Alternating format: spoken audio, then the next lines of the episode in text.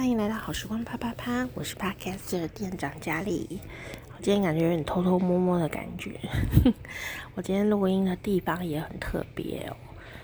啊，我今天录音的地方，大家可能会听到很多人的声音啊，但现在还算安静哦。我其实是在医院里面。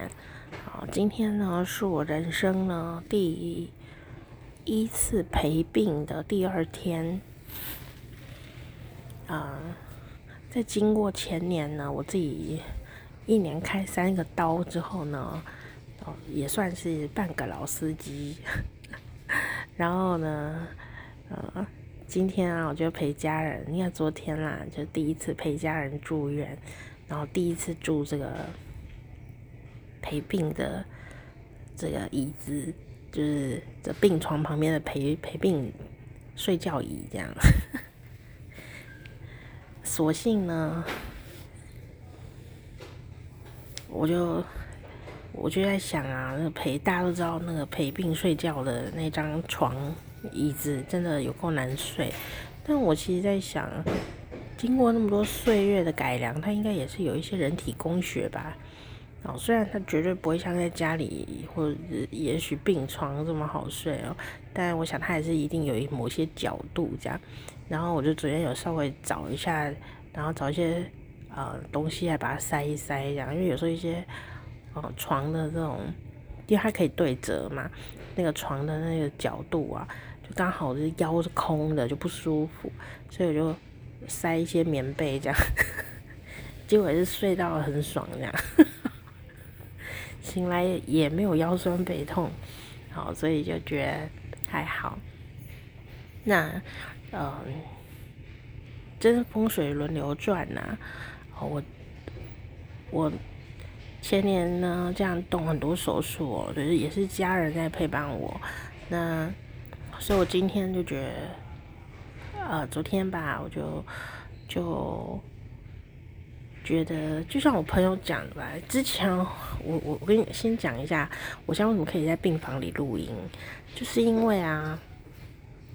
我隔壁的我们是双人房，然后隔壁床现在不在这样子。那隔壁床今天来了一位北北，然后然后他现在去做那个呃一些术前检查，还有麻醉照会，哦，简称麻照哈。麻醉照会就是麻醉医师会来告诉你一些确认事项啊，然后看你的一些状况啊，然后很多要。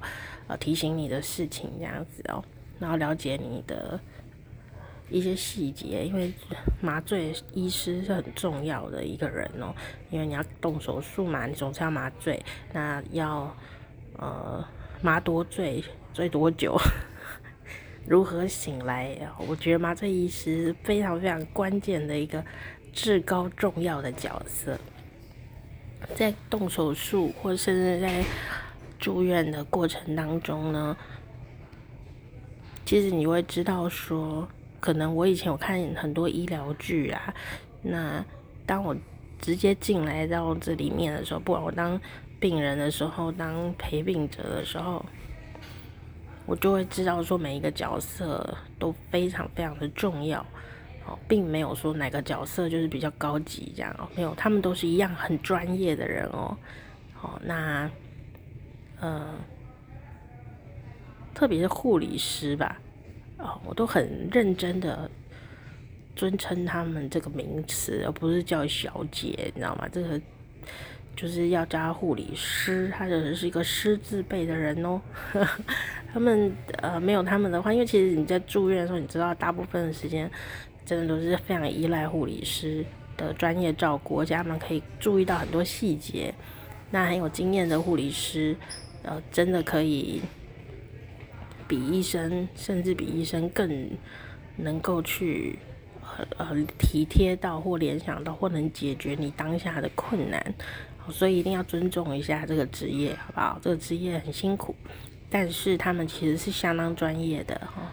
那你说有一些不专业啊，什么也有一些医生不专业啊，这个就是这个行业呢，就是一个专业的，但专业里面还是有分。有人经验比较高，有人经 验比较不足，就像当主持人也是一样，卖面也是一样，都一样哦。但不管怎么样，不管是哪一些职业，就是啊，你的专业都是值得敬重的。那昨天呢，我隔壁床，我们隔壁床啊。住了一位先生，那今天住一位先生。昨天住了一位先生，我我都一直都很像广播剧，然后在病病院里面啊，在表演，医院里面呢，住院的时候都很像广播剧哦。因为我们都会拉帘子，所以其实不太会遇到隔壁的人呢，除非说你非常的热情，但其实有时候也没有那个心情，也不知道人家状况是什么。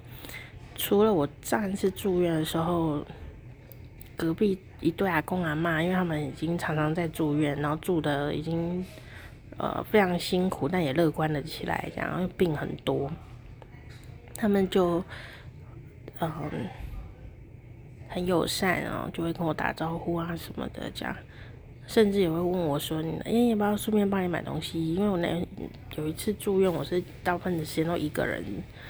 但我想说，我也没有要干嘛，所以我就是很快就要出院了，所以我也就那时候没有请家人在旁边看我这样哦，反正出院的时候有人来接这样就可以了。那就那一个吧，我不知道哎，你有住院经验吗？你会特别关照你隔壁床的人吗？如果只有两两人房的那种，哦，那有时候来去也蛮快的。我昨天啊，就是。嗯，稍稍微有跟隔壁床的人讲一下话这样子，但也不知道他长怎样。我我是很孬，你知道吗？其实我才是陪病者，但我什么事都叫病人去做，真的很好笑。但是因为大家还没有，因为家人还没有开始动手术嘛，所以家人是其实也是健康的人，因为我们并不是因为生了病才。发现病灶的，我们是身体健康检查发现了病灶，所以是很早期就发现病灶，所以我们就是只是来处理它。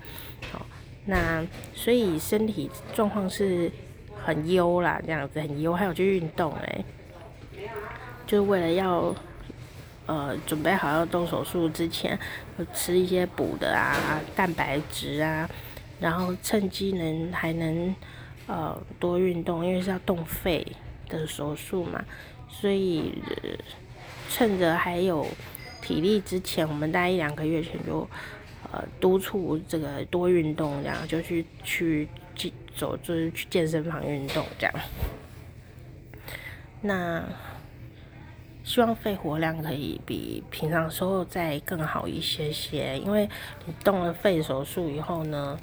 当然就，因为我们要切掉一些肺叶这样，所以有伤嘛，但是一定就是肺的这个这个肺活量一定没有之前好。那这也没有什么，因为还是可以练习。那这个，因为这也是蛮早就发现的事情，所以不会说多慌张啊，怎么样子的。所以我还是跟大家说，你们呃呃，也许四十岁。开始，尤其是四十岁，不是说四十岁要老了，不是这意思。我说四十岁的时候，务必务必务必送给自己一个生日礼物，就是去做一个完整的健康检查。哦，那就算是说你说啊，我的口袋深，哦没有，好像很贵啊。说你，如果你是台湾人的话，其实台湾。有很好的一些健检哦，你就大概有没有两千块？真的没有，你就去加医科，加医科就跟他说我要抽血做一些基本的检查，不会很贵啦。你不要想说，很多朋友就是蛮可爱的哦，讲说要做一件什么事吧，我健康检查，就就会想说那个就是要做最最豪华的、最高的、最最等级最好的，不然他不要做。然后最后就是什么他也没做啊。好，所以。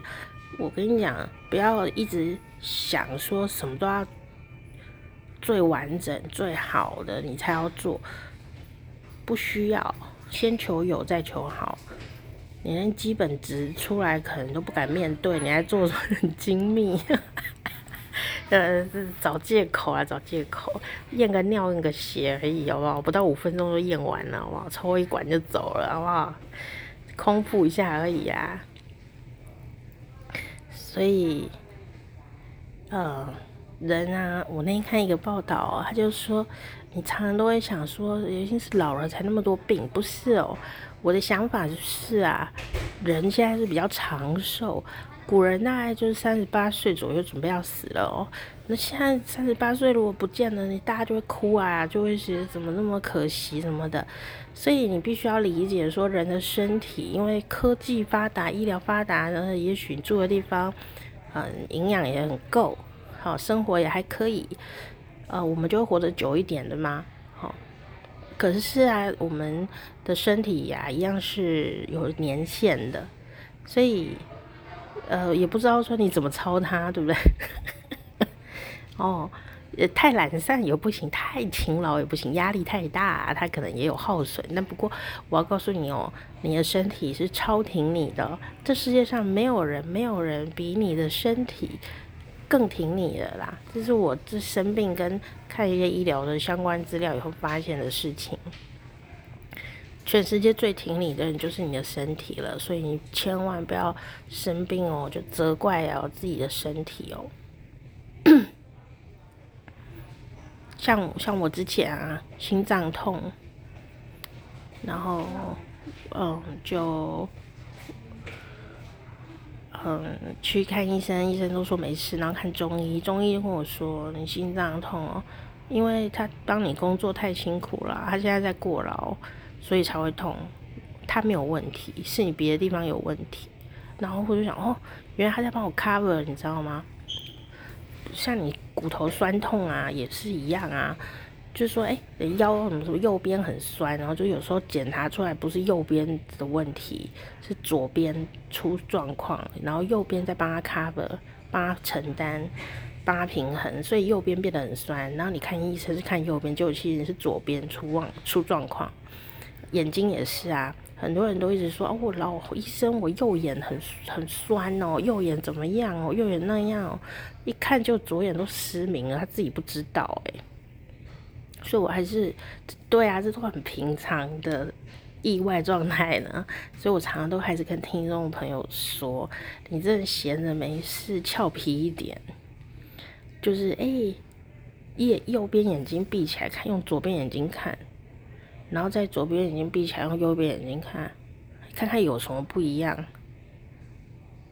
哦，有时候会有一些不一样哦。那如果落差很大，你要小心，你要赶快直接去看医生，而且。”不要看那两光的，你不一定要到大诊所，你可以看那有没有 Google 评论啊，看一下说那评价好的又离你家近的哪一些诊所。好，那诊所先看，医生觉得你这个问题真的需要转大医院，他会帮你转院，他开转诊单，你就不用在那边排队排得要命，有有需要再排到大医院去。但是我建议你真的要先看那个。诊所的口碑，哦，我觉得口碑这件事超重要的，不要看装潢，看口碑。像我每次看那 Google 评论，然后都很感谢，呃，这个网友们都贡献自己的一些想法。那骂骂人的，我可能就参考一下，但我会看他怎么去评，就是去分享他看这个医生的感想，然后这个医生给他的感觉是什么，然后还有什么，比方说什么经验。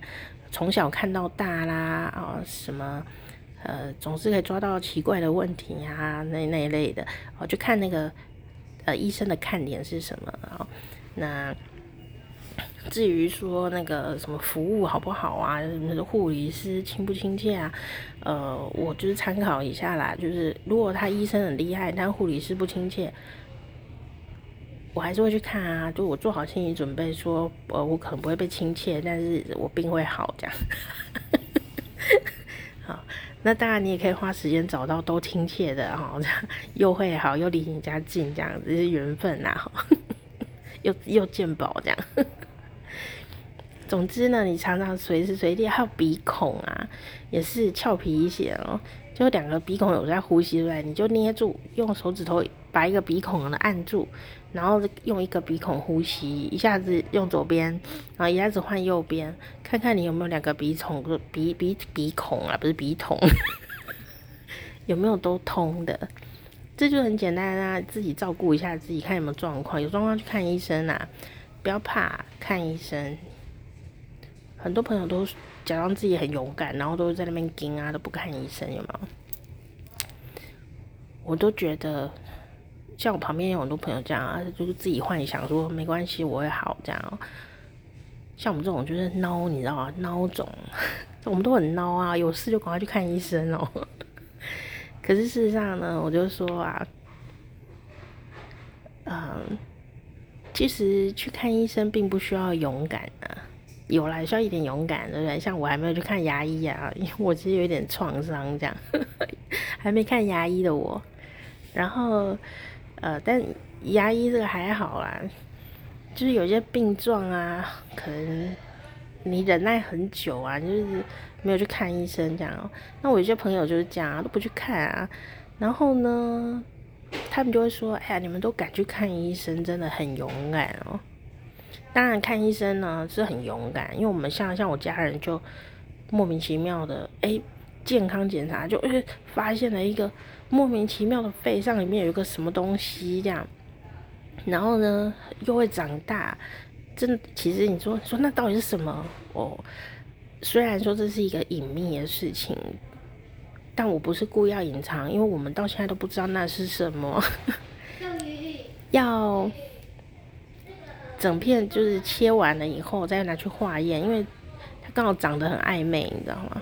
所以之前做那个什么支气管镜啊，什么什么的一些精密检查，完全不知道那是什么，就不能就是无法知道，不是不一，不是因为你没有赞助，我不告诉你，是因为我们到现在也不知道啊，可能要切完下礼拜才知道。他刚刚才进去刀了而已哦，进去刀房。那我要说的事情就是说呢，你如果愿意呃探索你自己的身体，你真的是很有很勇敢，很有前瞻性。然后你如果发现问题了，你勇敢去面对，你真的是个生命的勇士。因为这这真的就是会害怕嘛，你知道自己跟以前不一样了，有危险有风险，你会害怕，可你勇敢去处理。真正就是很勇敢，但我要说，你虽然勇敢又危险，但你并不冒险，啊，并不是要去冒险犯难哦。我跟你讲，那个有些朋友哈，就是因为胆子有点很小哈，他就想，哎，我现在有一点症状，我不敢去看检查哦，我也不敢看医生，然后就好像感觉把自己戳瞎这样子，假装什么事都没有，想说忍一忍就会过去这样哦。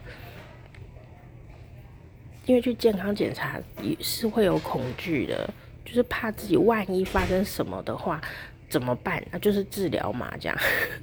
因为你如果真的早就有什么，不会因为检查跑出什么啊，是你本来就有什么，检查才会告诉你有什么嘛，对不对？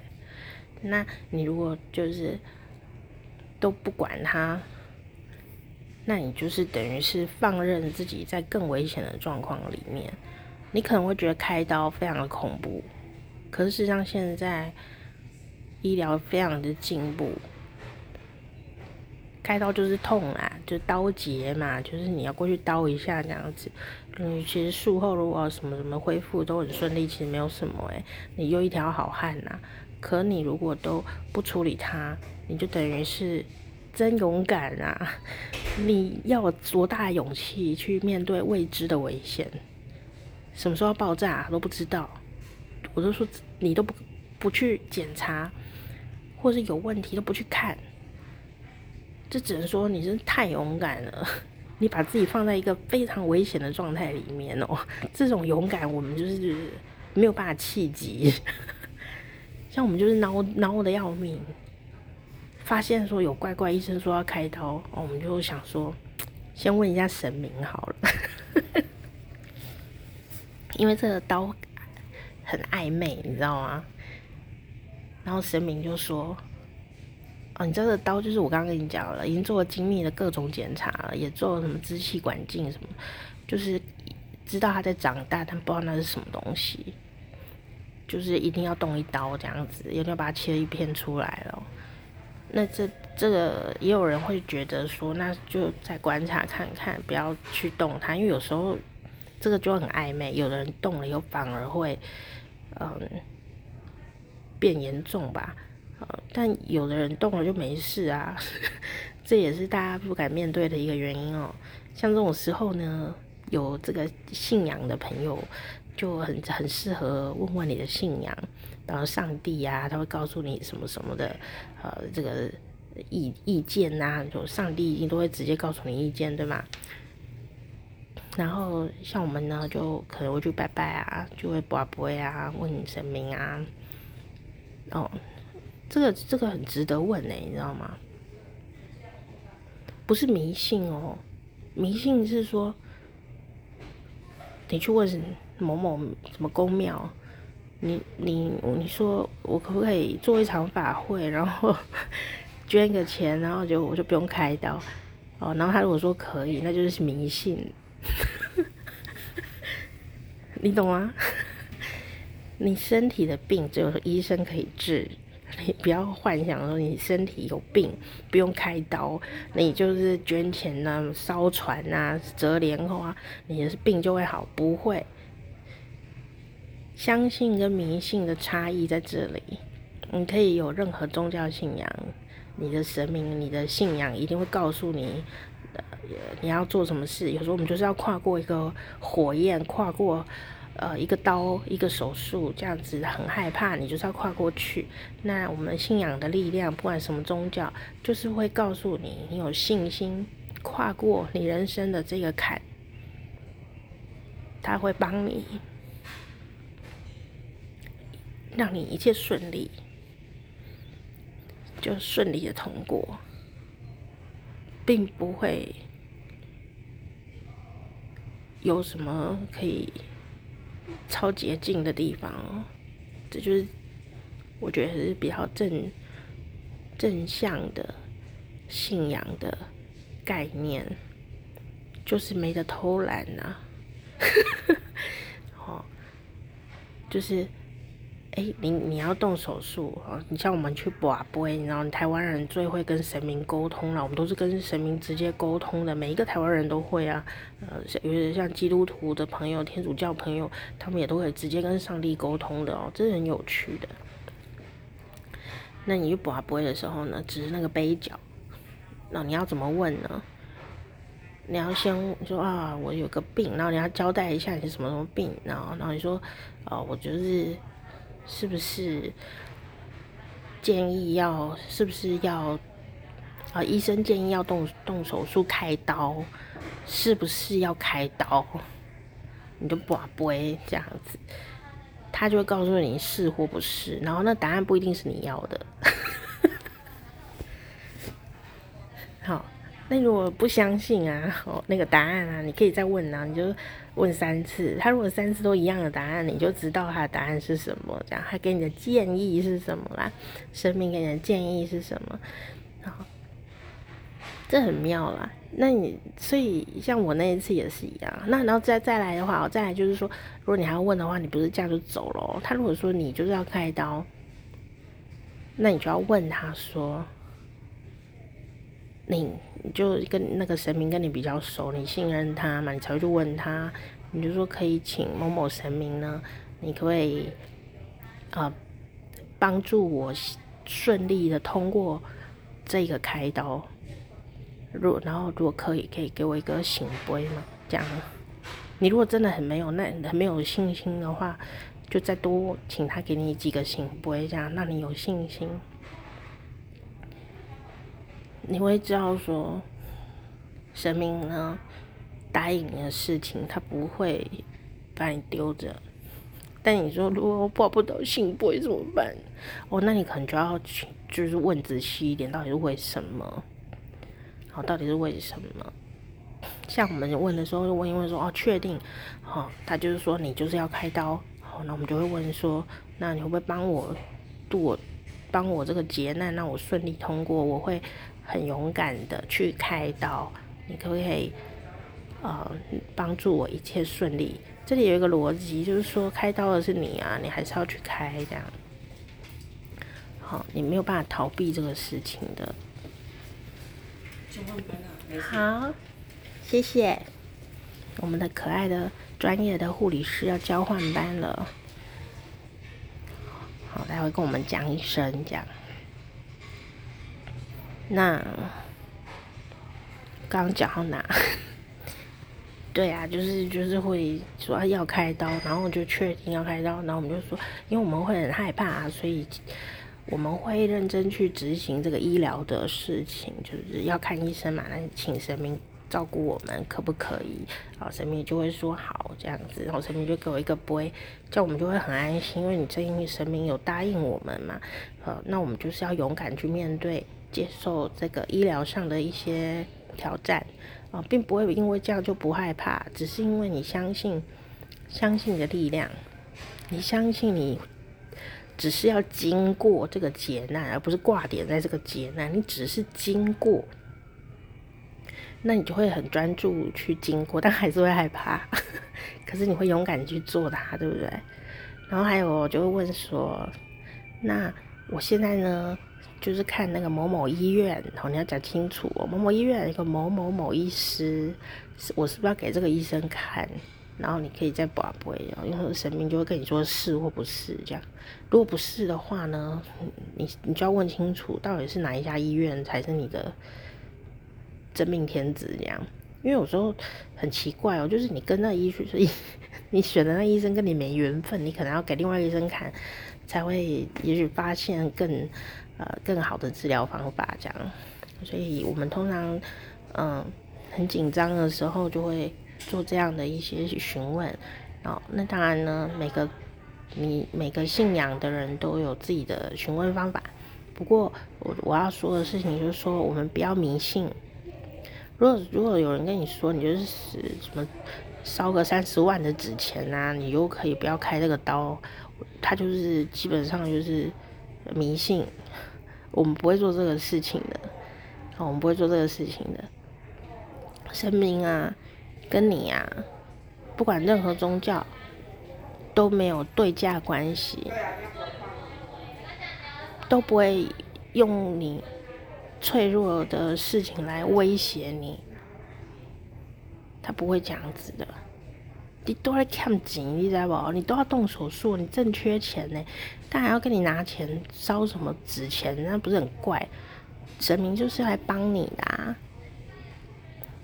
哦，所以你自己要有这个勇气跟智慧去判断，现在这个到底是不是该做的事情，还是还是？在骗你，还是有有人就很爱趁机敲诈啊！你这是六神无主，有没有失恋啊？找不到工作，被骗钱，生病了呀，很紧张的时候，有人就是趁虚而入啊！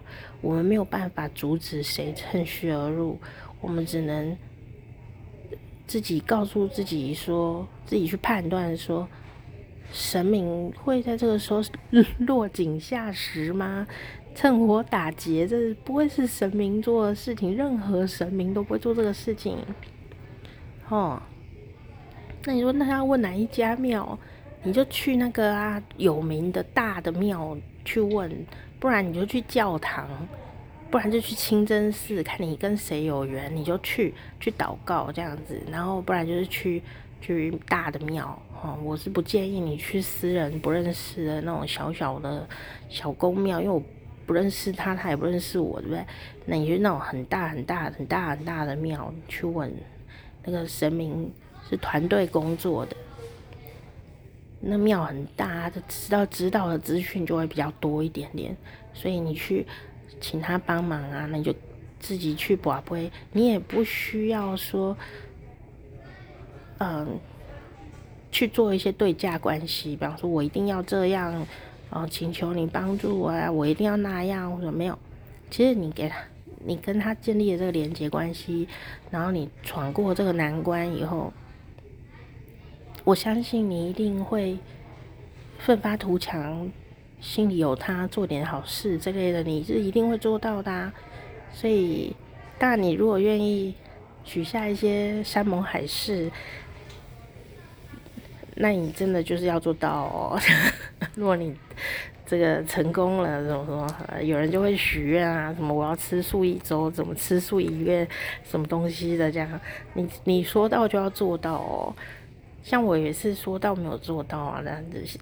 下次又遇到困难的时候就被刁这样子，然后就哎，就奇怪了，怎么一直保不会都保不过去呢？那全现场的所有人都觉得很奇怪啊，为什么？然后我就只有我一个人知道为什么，我就说，嗯，我还有上次欠的什么什么还没有做，那我有记得，我一定会做哦，这样，然后啪就圣杯这样，所以呢，就是如果你敢许下什么山盟海誓，你还是要做到。那如果你不知道你做不做到，就不要许那个山盟海誓，你就就说你会。好好珍惜身体呀、或者是好好勇敢的去面对，把病都看好，啊，你健康的时候再回来给你拜拜，这样子也是 OK 的。我就说，任何的宗教神明，只要是正派的，都不会威胁你啊，也不会给你落井下石跟趁火打劫嘛。你要记住这件事情哦。就算你没有钱，他都会帮你。好，就算你没有钱，只要他能，你跟他有缘，你有这份福，他就有可能会帮你，但也有可能他帮不了，不是因为你没钱，有时候缘分就是他没有办法帮你，哦，就是没办法，哦，这也是有的。那他不不能帮你，也不一定也不一定是坏事啦，有可能反而对你来说是好事，只是说。我们并没有那么高的智慧，可以看到前后所有的通盘的这个事情，所以这也是为什么呢？这就是我呢，现在呢，生完病以后就会觉得很多事情，虽然我也是会有个人情绪在当下，但有时候我就会换一个念头去思考，嗯。因为我没有智慧看到全面性的事情，好比举一个例子来说，我本来要讲医院故事的，怎么现在讲那个？就我一个朋友哦，他就很衰小哦，最近，哎，但那个衰哦，也是一个一做得来的啦，他自己就是，呃，男女关系非常的这个复杂，然后最后呢，他的整个。呃，很高，非常高的这个很高很高的呃这个事业呢，忽然之间就从天而坠，这样啪，一夜之间全部，他前半生四十几岁这么多年的努力，全部都直接毁于一旦，这样，嗯。哦，不是在说最近那一个，我朋友是之前那一个。最近那个不是我朋友，你说是哪一个？我不讲了，我们就是不要落井下石啊。总之就是这样子啦。那所以有很多东西就是地改也做地来了。我现在都这样觉得，很多东西是综合原因啊。比方说我生病，你说是因为有这个众生帮这个这个干扰吗？也是。你说是有劫难吗？嗯，不一定。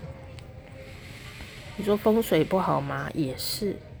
难道我自己不用负责吗？我仔细想想，觉得也是自己的生活习惯，呃，压力或者是病识感太低，或者是怎么样，各种原因累积出来，后来我才大生病的。所以是所有的原因都集结在一起的时候，它就会爆发。所以有些人他现在就是看起来好像很肥累啊，过生活过得。乱七八糟的，他也没事，然后做坏事有没有？做很多坏事，一直做一直做也没事。我跟你讲，不是不报时候未到，就是这个意思啦。好像我们熬夜啊，对不对？熬夜到四点啊，之前啊，现在都戒掉了嘛。熬夜到四点我都没事，我连痘痘都没有，连黑眼圈都没有，每个人都很羡慕啊。我都觉得我天生就是来熬夜的嘛，就不是不。不报时候未到嘛，就一来就啪叽，全部就是很严重这样。那所以他呢，这个我这个朋友啊，他就是感觉很倒霉嘛哦。那我们都觉得是，虽然真的很倒霉，但我们也没有要抛弃他，我们还是有给他一些温暖的小小问候啊。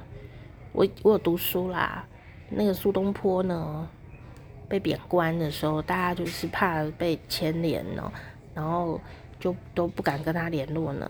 我看过很多这个案例啊，就是哎呀，你跟他联络，你好像就被分派系或怎么样脏掉还是什么的呀。那因为我们呢，就局外人呢，甚至就算是局内人，我也会自己判断。像我这今年好多个这一类似的朋友都这样，我就会自己判断说，呃。我要不要给他传了传递一些温暖的小简讯啊？这样，不要让这个人，不管也许他也许我有他也许就是做错些什么，但是，但他是不是有需要被无限上纲到这样？至少这个人当事人他并没有从来没有对我做出不好的行为。那他对别人做不好的行为，他被别人谴责应该的。可是我。我虽然也要承受说，哎、这个朋友原来有这一面，我我也很惊讶啊，这样。可是，既然是我朋友，一定也有一些功能性，是不是？也一定也有他对我好的时候嘛，对。所以，呃，通常我在这种时候还是会传个简讯给对方哦。他他们回不回我是无所谓，但我至少要表达说。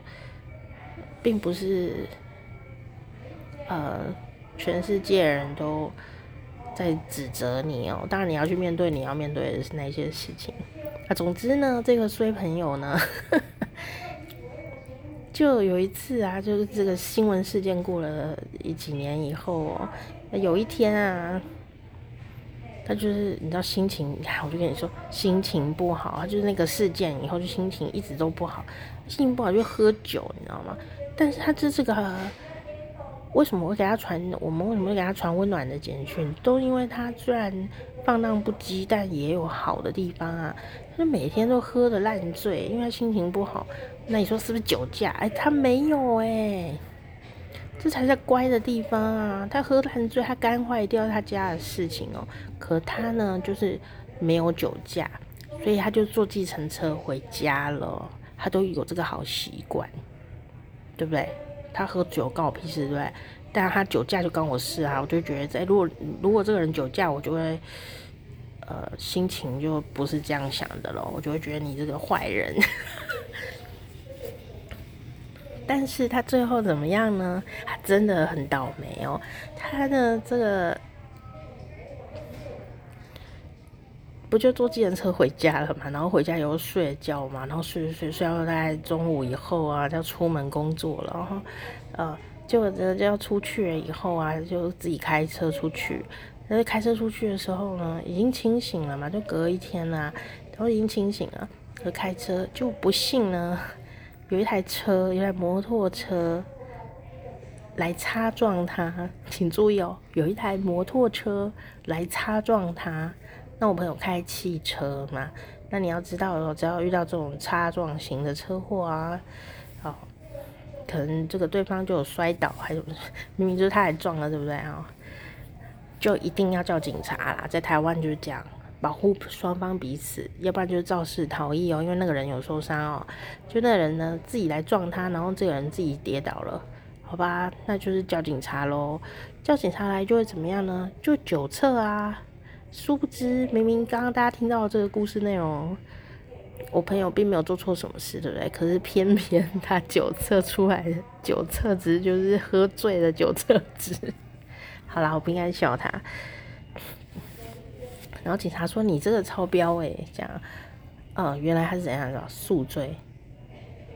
哦，宿醉酒驾这个最近抓很严，但这个真的防不胜防哦。为什么呢？”因为他已经隔了一天了，但因为前一天喝很多，那我们怎么知道我的肝脏代谢代谢状况是什么呀？没有嘛，对不对？你不会知道嘛？除非你自己在家里吹那个酒测机，但那在外面买的酒测机都不会准的。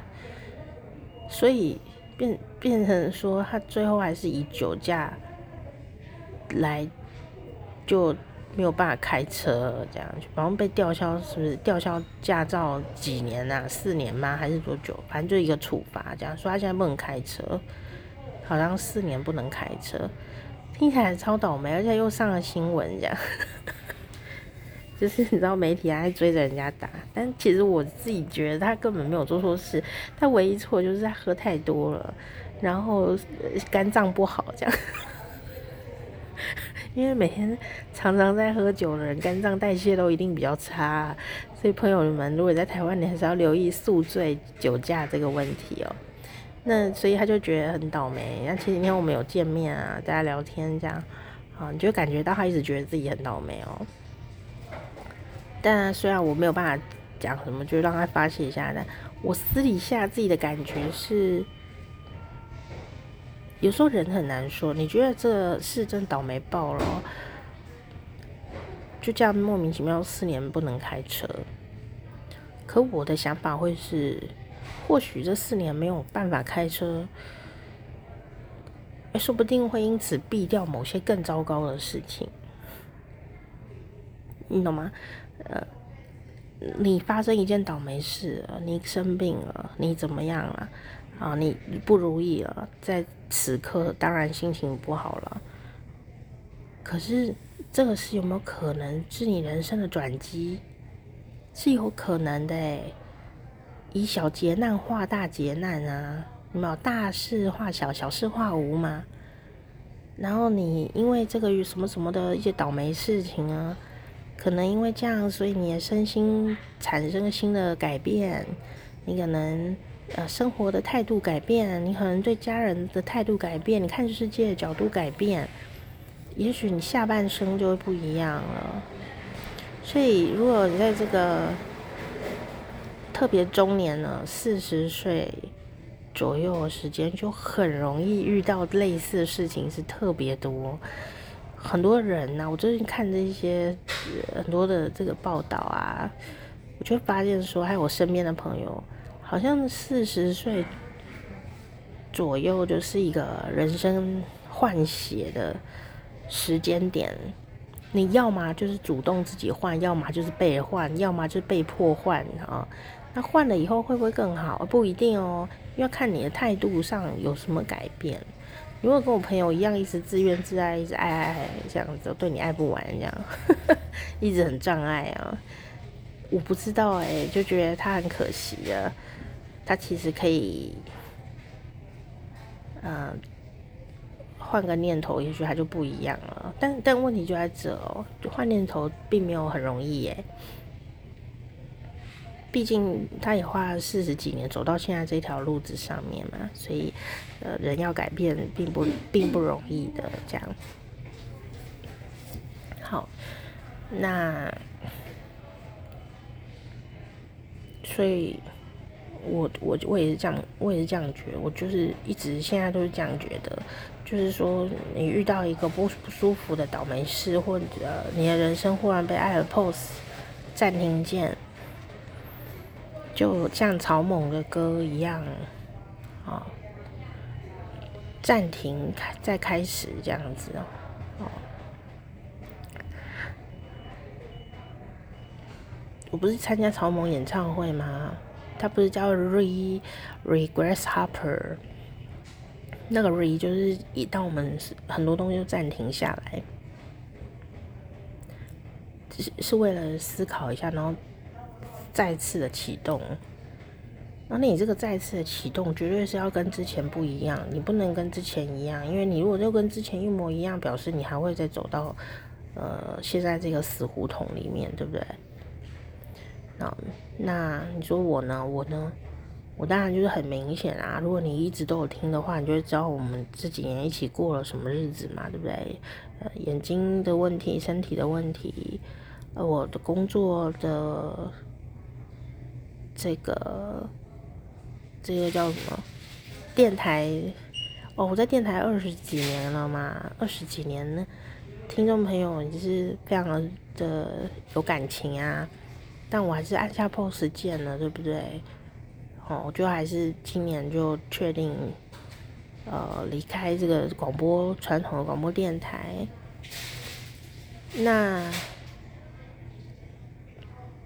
这个决定啊，其实我也是自己也想不到的决定，但是因为我问过神明。然后我当时神明也不会告诉你那么清楚，你就是我很乖哦，就是嗯，好吧，那就这样试试看好了。所以我就是有做一些准备啊，让这事情希望都顺顺利利的。听友们虽然很难过，但很不舍，但我知道就是好好做一个一个说再见的动作是很重要的，不要断崖型的这个分手了这样。那当然呢，嗯，科技的进步也是重点，因为疫情的关系，所以 Podcast 变得非常的容易，这样 大家也就哎，最近在台湾 Podcast 也是比较多人开始听了。我觉得就是时间的缘分也到了。五年前我可能也没有办法那么容易就放手这样，那你可能会觉得这放手，说放手就放手。这样对得起听众吗？我们的听众都会写信来，到现在还是会啊，就会说你在做节目也是在做好事啊，大家听了节目心情好，你也是在积阴德啊，你为什么不继续做好事？我懂啦，我懂啦，但呢，古人说嘛，修身齐家治国平天下嘛，呃，你要先把自己顾好，我都生病了。就是顾不好自己啊！那你如果现在像现在我自己身体稍微好了以后，我才发现，我才我这我不是跟你们讲说我要回家吗？就是呃，当你的工作的嗯事情没有这么的多，我还是有工作，但没有那么多的时候，我就花一些时间比较。刻意的静下心来去面对我的原生家庭，我的家人，哦，我才发现说，我家其实有很多困难，这这个每个人都遇到了一些困扰多年的疑难杂症，那很苦恼，但我才发现这个事情哦，那我最近就是。嗯，虽然很懒散，但是因为我我我发现的问题是什么了，我就试图去请求协助，然后试图去把这个家人们的一些困扰，呃，一一解开，然后包括我跟家人之间的相处，我也采用一个跟以前完全不一样的方法。毕竟我们啊，当家人一场啊，再再说再多。久可以再相处，我们真的也很难知道。然后，爸妈年纪也只会变大，对不对？哦，那我觉得很幸好，你知道吗？如果我呢，今年还在做节目，还是每天在空中陪伴我可爱的听友呢？我现在在，我家人现在动手术，谁要来病房陪？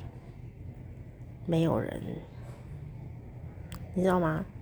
当我家人跟我说他要开刀，需要有人五天甚至十天甚至更多天，然后因为五天都要在医院呐，然后出院也要照顾嘛，对不对？因为他开一个大刀子嘛，然后就是很很很这样怯怯生生的跟我说，他可以自己。去住院啊，这样，我说不行啊，怎么样的？然后他就已经做好了，没有人会陪他的心理准备，这样。然后我我那时候真的就是很感谢我，我竟然勇敢的离开我的心爱的广播的工作岗位，你知道吗？我真的很感激我做这个。巨大的人生决定，因为当我家人很胆小的说没有关系了，我自己去医院住院的时候，我就可以雄赳赳气昂昂的跟他说：“不用担心，我一定会陪你的，我就是每天都陪你。”就陪你，每天陪你。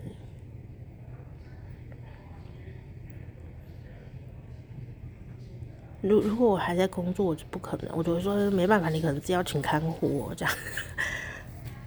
还好没有欸，你知道吗？人啊，你平常对他很好，很好，很好，很好，都不一定会记住。但真的需要你的时候，你没有出现啊，他也 cover 得住啦，但他心里会难过。所以当然不是说每个人都要把工作就是放下去陪家人，没有啦，因为每个人的呃缘分不一样嘛。请看护也是一个好方法，也没有说不对啊。就是也许看护看得更好啊，那些小孩在那边臭脸，对不对？对，是不是？都好啦，都好啦。只是对我个人来说，我我就会觉得说，好好险哦，我有乖乖听话，这样就是先把那工作的事情全部就是放下，把那个重心，虽然我还是在工作，可是那个重心我转移到我家人的身上来，我就处理家人的事情，处理了几个，嘛，一二三四，好几个哦。然后，所以我今天在医院呢，也会待到一周后吧。那我相信呢，就会很顺利。虽然我真的也没有什么能力又路痴，你知道，我好担心我在医院自己迷路哦。然后因为啊，有很多原因，然后眼睛还是雾雾的这样。不过还好诶，我觉得有点幸运，就是说我住的这个区域，它磁场啊还蛮好的，然后我比较不会头晕。那因为如果磁场有时候不太好，我会头晕哦，那就会更看不清楚，就是会这样。那我还好，然后呢，去那便利商店有一条路也是不错，很方便走，也没什么人。哦然后出去以后也很方便买吃的。那医院呢、有那个医院餐呐、虽然呢，很多人都会觉得说好像不是那么好吃，然后怎么样的，但很方便啊。哎，刚好呢，我就想说都没吃过医院餐哦，来订订看好了。发现蛮合我胃口的，所以我就觉得蛮幸运的。对，大概就是这样子吧，就觉得哎、好棒哦，有 room service，还没睡醒啊，就送早餐来了，而且我也没什么事要做，你知道吗？就是还没有开始要工作，明明天开始可能可能就有很多事要做了，因为嗯，那个开刀嘛，所以嗯。明天要做一个我从来没做过的事情啊，就是什么呢？就是拍弹，因为肺开刀啊，然后你就要买一个那个拍弹器，有点像胸部的感觉的一个小东西，这样，有点像小漏斗，它是软的，然后你可以把它夹住。然后我觉得我家人很好笑，因为医医生跟他说，你那个动完手术以后，左右都要拍啊。左右都要拍拍拍那个背，然后把它拍拍拍，这样拍痰气，就是拍一拍，然后你就有痰跑出来，然后就可以吐掉这样。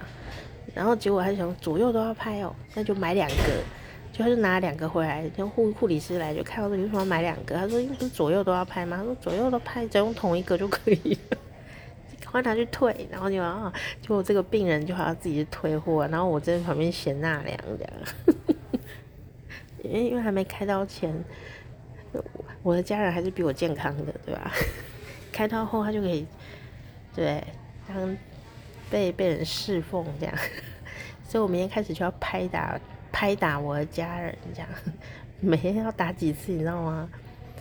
就他他开肺嘛，所以打他打他的背，然后用那个拍痰器软软的啦，然后就啪啪啪，然后打他，然后我本来以为打个两下就可以，没有哎、照三餐打，睡前再打一次，总共四次，四轮四回合。然后那也才四次，不是诶、每一回合要打一百下，左右各打一百下诶、所以总共整天要打几下？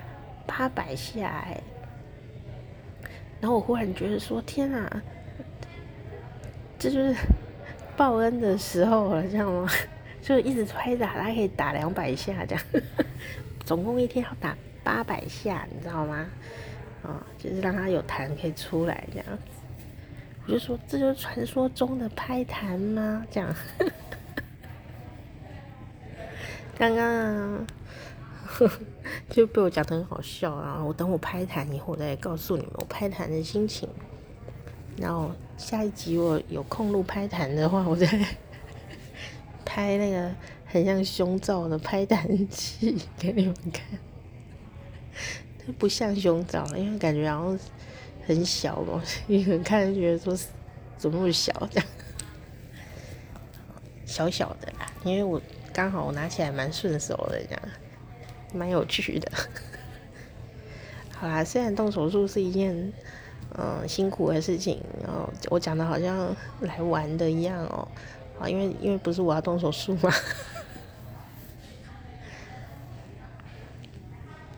但是就是个，嗯嗯，用一个新的心情来看这件事。就是这一次我要扮演一个陪病者的角色。